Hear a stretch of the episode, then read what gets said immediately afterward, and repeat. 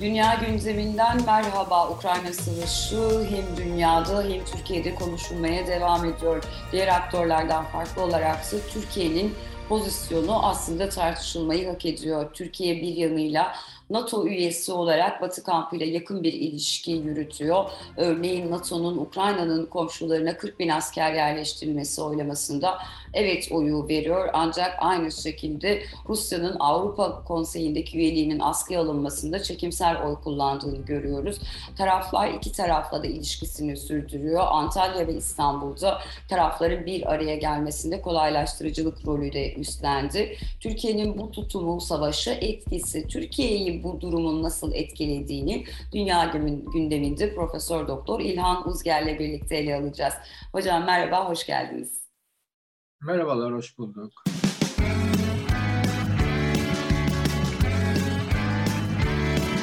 Kulağınız bizde olsun. Kısa Dalga Podcast. Hocam Türkiye'nin ilginç bir e, pozisyonu var Ukrayna Savaşı'nda. Taraflarla da ilişkisini sürdürüyor ama Montreux gereği bunun bir savaş olduğunu kabul edip e, boğazları da kapatıyor ama Rusyalı oligarklara bir yaptırım da uygulamıyor. Kapılar açık. E, kendi içerisinde de bazı farklılaşmalar var. İşte Buca katliamı gibi bunun bir katliam olup olmadığı ya da bir soykırım olup olmadığı gibi. Ama Batı ile de tamamen ilişkilerini koparmış değil. Bu, bu durumu nasıl değerlendirmek lazım? Nasıl ile almak lazım Türkiye'yi? Ya bir defa hani şuradan başlayayım. Türkiye'yi e, tabii daha detaylı e, konuşacağız ama hani savaşın kendisine dair hala sosyal medyada vesaire çok yaygın tartışmalar var. E, yani kim haklı kim haksız. Tamam o aşamaları bence geçtik ama hala geçilmemiş gibi duruyor. Yani bunca yıkıma, e, yani insan kaybına, sivil kaybına, şehirler bombalanıyor çünkü. Yani artık bu bir yani iki ordu arasındaki savaş olmaktan bir miktar çıktı e, ilerleyemeyince e, Rusya yani çok bildiğimiz bir taktiği e, uyguluyor. Hani e, şehirleri boşaltmaya çalışıyor. Yani o arkadaki lojistik şeyi kırmaya çalışıyor. E, maliyeti yükseltmek istiyor e, Ukrayna için. Şimdi burada bu çağda hani katliam oldu mu, bu düzmece mi? Yani şöyle Buça örneğinde diyelim ki bu düzmece ve dünya kamuoyunu etkilemek için yapıldı. Yani Buça olmasa her şey sanki çok normal mi? Ee, yani görmüyor, yani görüntülere bakıyoruz. Ee, büyük apartman blokları muhtemelen Sovyet döneminden kalma bloklar ki onda işte yani durumu iyi olanlar yaşamıyor oralarda. Yani bunların neredeyse e, toptan e, yıkıma uğradığını, işte tiyatro binası Mario Mariupol'da hani tiyatro binasının hani yıkıldığını, vurulduğunu hani görüyoruz falan. Ya bu şeyi artık bir tarafa bırakmak gerekiyor ya da e, Sovyetler Türkiye'ye nasıl yardım etmişti? Ya şimdi konu konu Sovyetlerin Türkiye yardımı değil ki. O 60'lar yani soğuk savaş dinamiği o. Yani şöyle bir şey söyleyeyim. Evet Sovyetlerin e, Türkiye'ye e, sanayileşme konusunda yaptığı yardım çok değerlidir. O dönemin ekonomik büyümesinin altında yatan unsurlardan biriydi. Ama şöyle söyleyeyim, yani şunu bilmiyorlar. Aynı Sovyetler Bulgaristan'a ve Romanya'ya sanayi yatırımı yapmıyorlardı. Ee, onlara Amerika yardım ediyordu. Bu soğuk savaş dinamiğiydi. E, tabii ki Sovyetler Türkiye'ye yardım ettiler. Çünkü Türkiye ayakların yani şeyi biliyorlardı. E, Batı ile ilişkilerin dinamiğinin farkındaydılar. Batı Türkiye'ye yardım ediyordu. Yani ekonomik yardım destekte bulunuyordu. Ve askeri destek tabii ki. Yani Türkiye'de Batı sisteminin içinde kalıyor. Öyle düşünülüyordu. E, dolayısıyla da bu bağımlılığı azaltmak için yani Sovyetler kendi yani kamucu yaklaşımlarıyla yani Türkiye'de sanayi yatırımları yaptılar tabii ki bu bu şu an e, Rusya'nın komşu bir ülkeyi işgal etmesinin meşrulaştırma kaynağı olabilir mi? Allah aşkına yani böyle hani insanlarda bir yani şu an öylesine bir borçluyuz ki yani Rusya e, şey katliam yapsa da ne diyeceğiz dönüp ama e, İskenderun Demir Çelik mi diyeceğiz? yani e, şehirleri bombaladığında Ali Ağa ama Ali Ağa yani şimdi o dönemin soğuk savaş koşullarının yani getirdiği bunlar yardımlar, destekler e, vesaire siyasi motivasyonla yapılmış. Küresel stratejik hani yapılanmaya uygun hani hamleler de bunlar. Bundan dolayı yani devletler birbirlerine e, şey duymazlar e, böyle hani vefa borcu sonsuza kadar Rusya'ya kul kul köle olalım diye bir şey yok. Bambaşka bir Rusya var. Yani bizim hani solcu arkadaşlar şu an Rusya'da yaşasalardı hani ona faşist diyeceklerdi. Evet.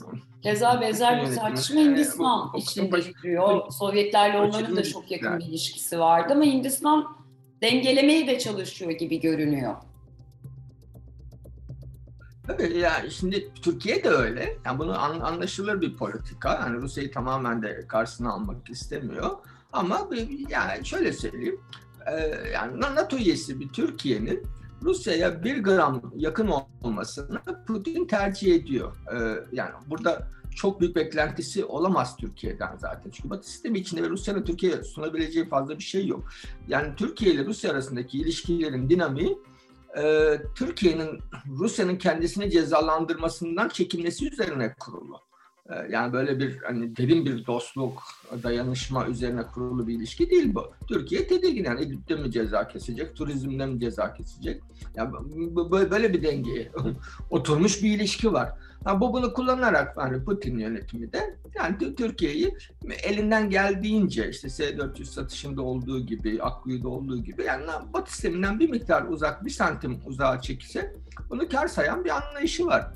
Dolayısıyla bunu bir hani böyle büyük bir diplomatik deha olarak sunacak bir şey de yok. Yani Türkiye yani Kurtuluş Savaşı'ndan bu yana Rusya'yı, Sovyetler Birliği'ni, Bolşevikleri, Sovyetleri ve Rusya yani şey olarak dengeleyici olarak kullanmak istedi zaten ve çok hani o kadar çok ülke söyledik, konuştuk burada. Yani bunu Birleşik Arap Emirlikleri de yapıyor zaten. Hindistan da yapıyor. Bunu Mısır da yapıyor. Yani Orban da Macaristan da yapıyor.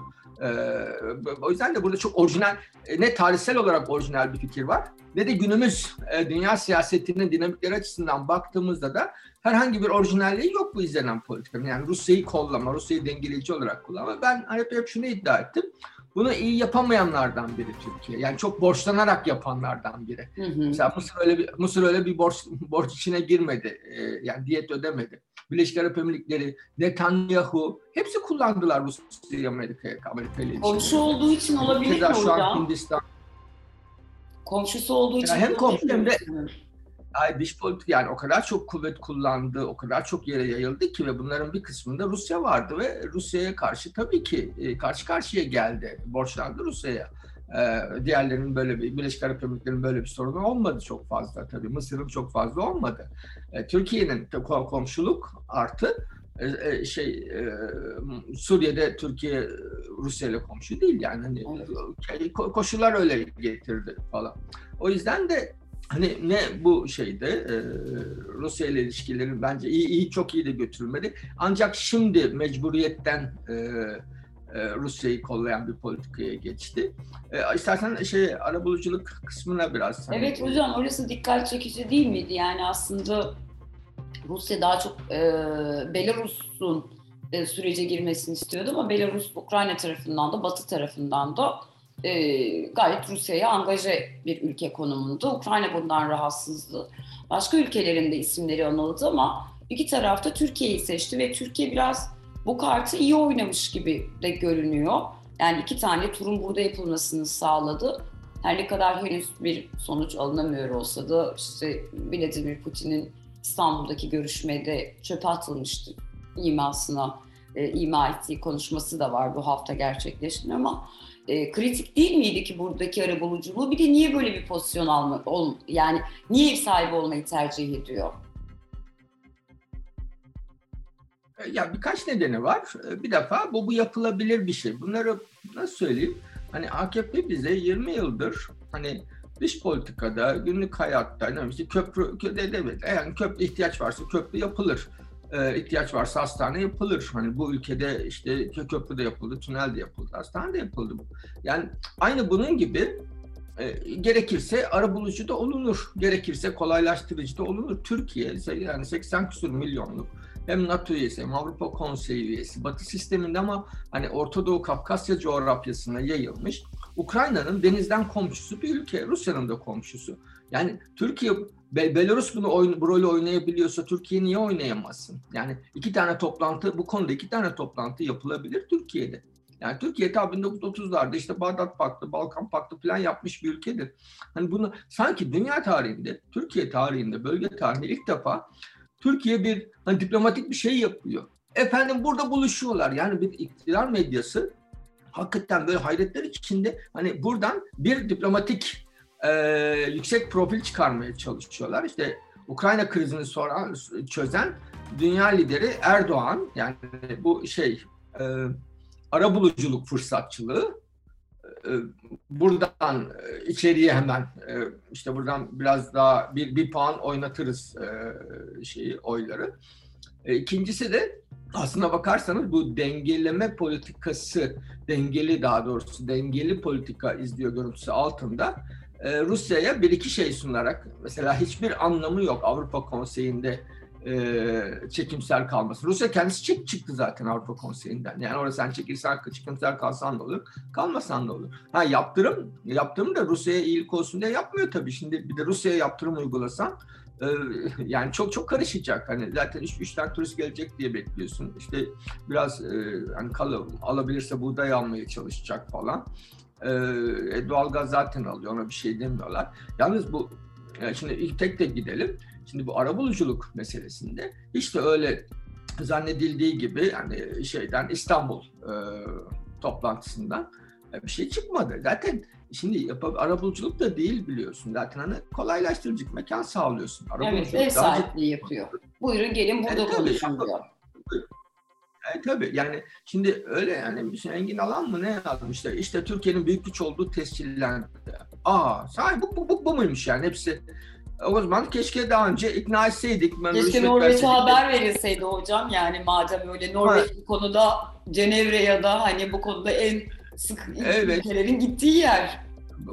Yani bir hani iki tane heyet iki heyet gelip burada toplantı diye Türkiye dünya gücü mü oldu? Yani siz bu kurmay zeka bu muymuş? Hakikaten hayretler içinde e, şey yapıyorum, ta, ta, anlamaya çalışıyorum. Hani nedir bunun? Ya bir de bu tutku nedir? Biz dünya gücü, ya biz demokratik bir ülke olalım. İnsanların yani gençlerinin kaçmak istemediği bir ülke olalım. Dünya gücü olmayalım mı ya? Yani Finlandiya dünya gücü mü? Yani şart mı? Hayat illa bir dünya gücü olarak mı var oluyor? İnsanlar her ayın 10'undan itibaren ay sonunu düşünmediği bir hani ha, ülke yani, olsun.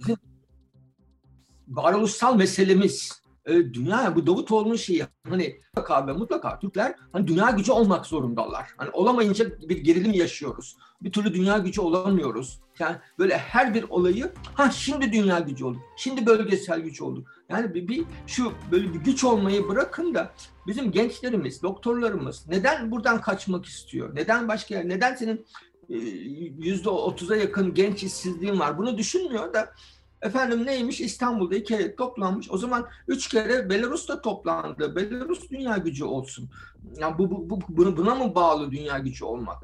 Dediğim gibi Cenevre'de onlarca şey vardır. Ee, ya da Aslanlı'da hocam Aslanlı süreci dediğimiz bir süreç vardı yani, örneğin. Buralar dünya gücü olmak buralar değil mi? Bir de dünyada itibarın olmayan bir ülkesin sen. Yani Türkiye'yi bir nasıl bakıldığını biliyoruz yani. O yüzden de bir bunu hani şeyden de AKP medyasının neden hani bunu anlıyoruz AKP medyasının buradaki derdini. İyi de buna böyle yandan da e, işte görüyorsunuz Türkiye ne kadar önemli. Ya ben hani bunu sık sık söylüyorum televizyonda falan. İnanır mısın? Türkiye'nin 90'larda Bosna Savaşı'ndaki diplomatik aktivitesini görsen yani ben yaşadım da o dönemi. Üzerine de çalıştım. Yani şeyin Türk şu an yapılan şeyin 10 katıdır e, diplomatik faaliyetin. Gerçekten arabulucudur. Tıkandıkça şey yani görüşme Dayton'da vesaire tıkandıkça hep Demirel'i ararlardı. Holbrooke buraya geliyordu. Yani Belgrad, Zagreb, İstanbul, Ankara ziyareti yapılıyordu. Bunlar hep yapılır. Yani çok bayıldığımdan değil ama mesela Çiller'le Benazırbut'ta işte miğferleri takarak şeye gittiler. Saraybosna'ya gittiler. Hani bir şey olsun diye sembolik destek işte Ursula von, Avrupa Komisyon, Birliği Komisyon Başkanı Ursula von der Leyen, Leyen'le şeyin Borel'in hani dış ilişkiler, dış politikadan sorumlu hani komiserin birlikte gitmesi gibi Kiev'e.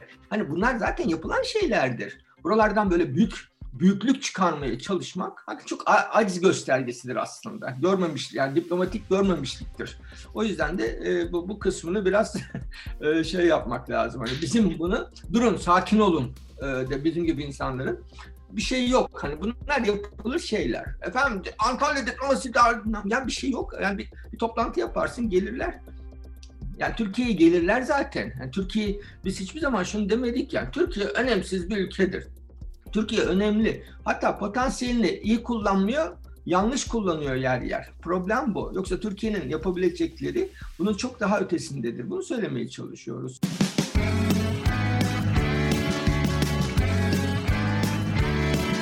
Kulağınız bizde olsun. Kısa Dalga Podcast. Bu sürecin e, Batı'yla ilişkiler yani acaba nedeniyle burada Batı'ya da mı bir mesaj veriyor? Ee, işte daha önce sizinle konuşuyorduk. Örneğin Biden Polonya'ya gitmeyi tercih etti. Ee, orayı ziyaret etti. Türkiye'ye gelmedi. Ee, bu Batı'ya da bir o, özellikle hani bir şeylerin de altı çiziliyor. Sizin de söylediğiniz gibi bakın işte bizde toplanabiliyorlar, biz konuşabiliyoruz. Ee, oraya bir mesaj olarak görülebilir mi? Yani bakın işte biz e, gayet Batı'yla da ilişkilerimiz gayet iyi. Yani iktisadi olarak bizi zorlamaz. Yani bütün ağırlığı komşularla da işte biliyorsun Birleşik Arap Emirlikleri arkasından Suudi Arabistan, Mısır, İsrail falan. Hani hem de kimseyle kavgamız yok. Bir böyle girmek istiyordu. İkincisi bunun ekonomik getirilerinden hani e, faydalanmak ya da ekonomik e, olumsuzluklarından e, kaçmak, kaçınmak istiyordu. Bunu da e, savaşı da Ukrayna Savaşı'nda hani büyük bir fırsat olarak gördü. Ve yani şuna üzülüyorum da yani Türkiye'ye dair yani Türkiye şimdi coğrafya olarak Ukrayna'nın denizden güneyden komşusu. Şimdi buna yapacak bir şey yok. AKP de gitse MKP de gelse falan fark etmeyecek yani Türkiye burada duruyor. Tamam hani biz coğrafi determinizmden yana değilim. Hani coğrafya her şeydir falan değil. Ee, ama yani bu, burada da bir komşuluk var ve buna yapacak bir şey yok. Yani bunu alıp bir e, hani dünya gücü buradan e, Batı'nın vazgeçemediği e, stratejik e, ortak noktasına gelmeyi de gerçekten anlamıyorum. Daha biz geçen yıl şey diyordu bu hükümet ve buna yakın isimler medyada, akademide, düşünce kuruluşlarında. Yani Erdoğan'ın nasıl Batı'ya e, kafa tuttuğunu, e, meydan okuduğunu, Türkiye'nin nasıl stratejik otonomi geliştirdiğini, e, eski Türkiye yok artık.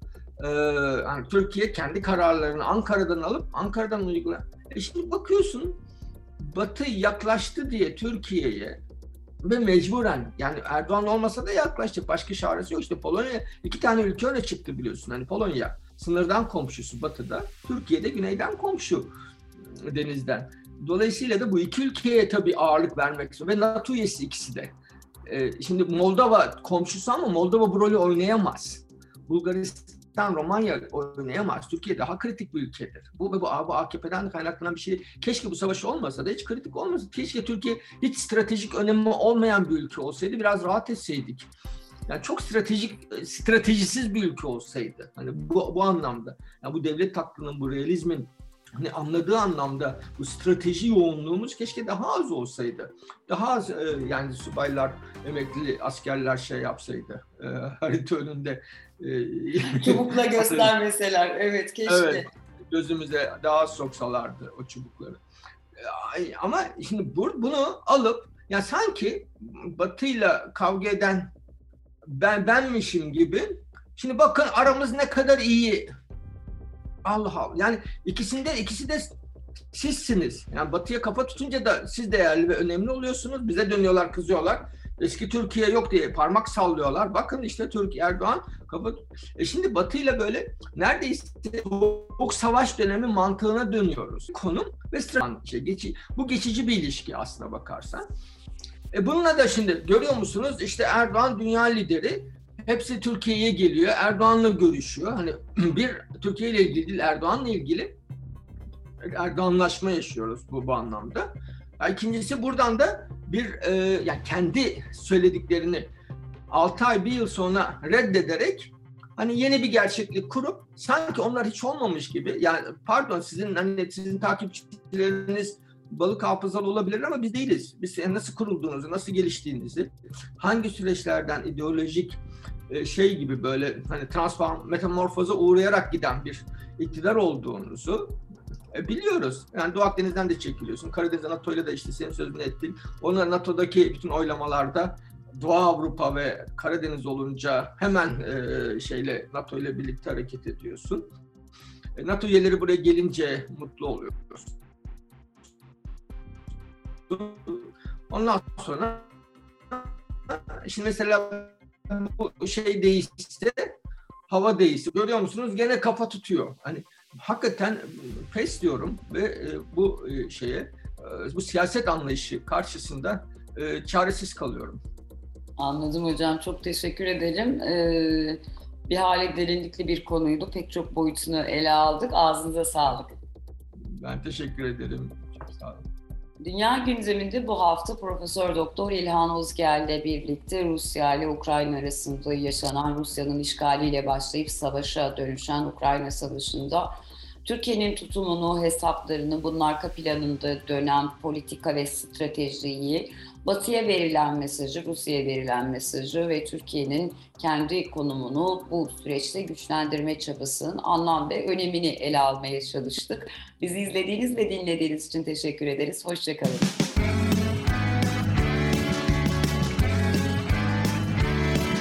Kulağınız bizde olsun. Kısa Dalga Podcast.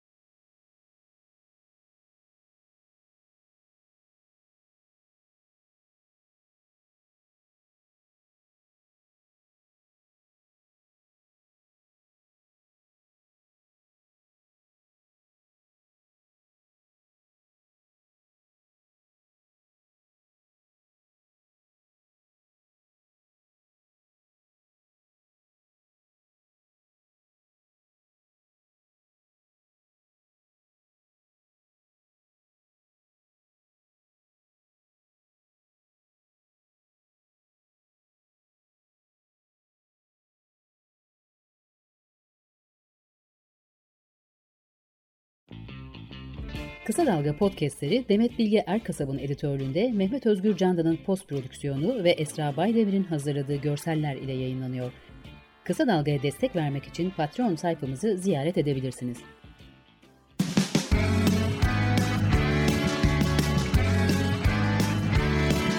Kulağınız bizde olsun. Kısa Dalga Podcast.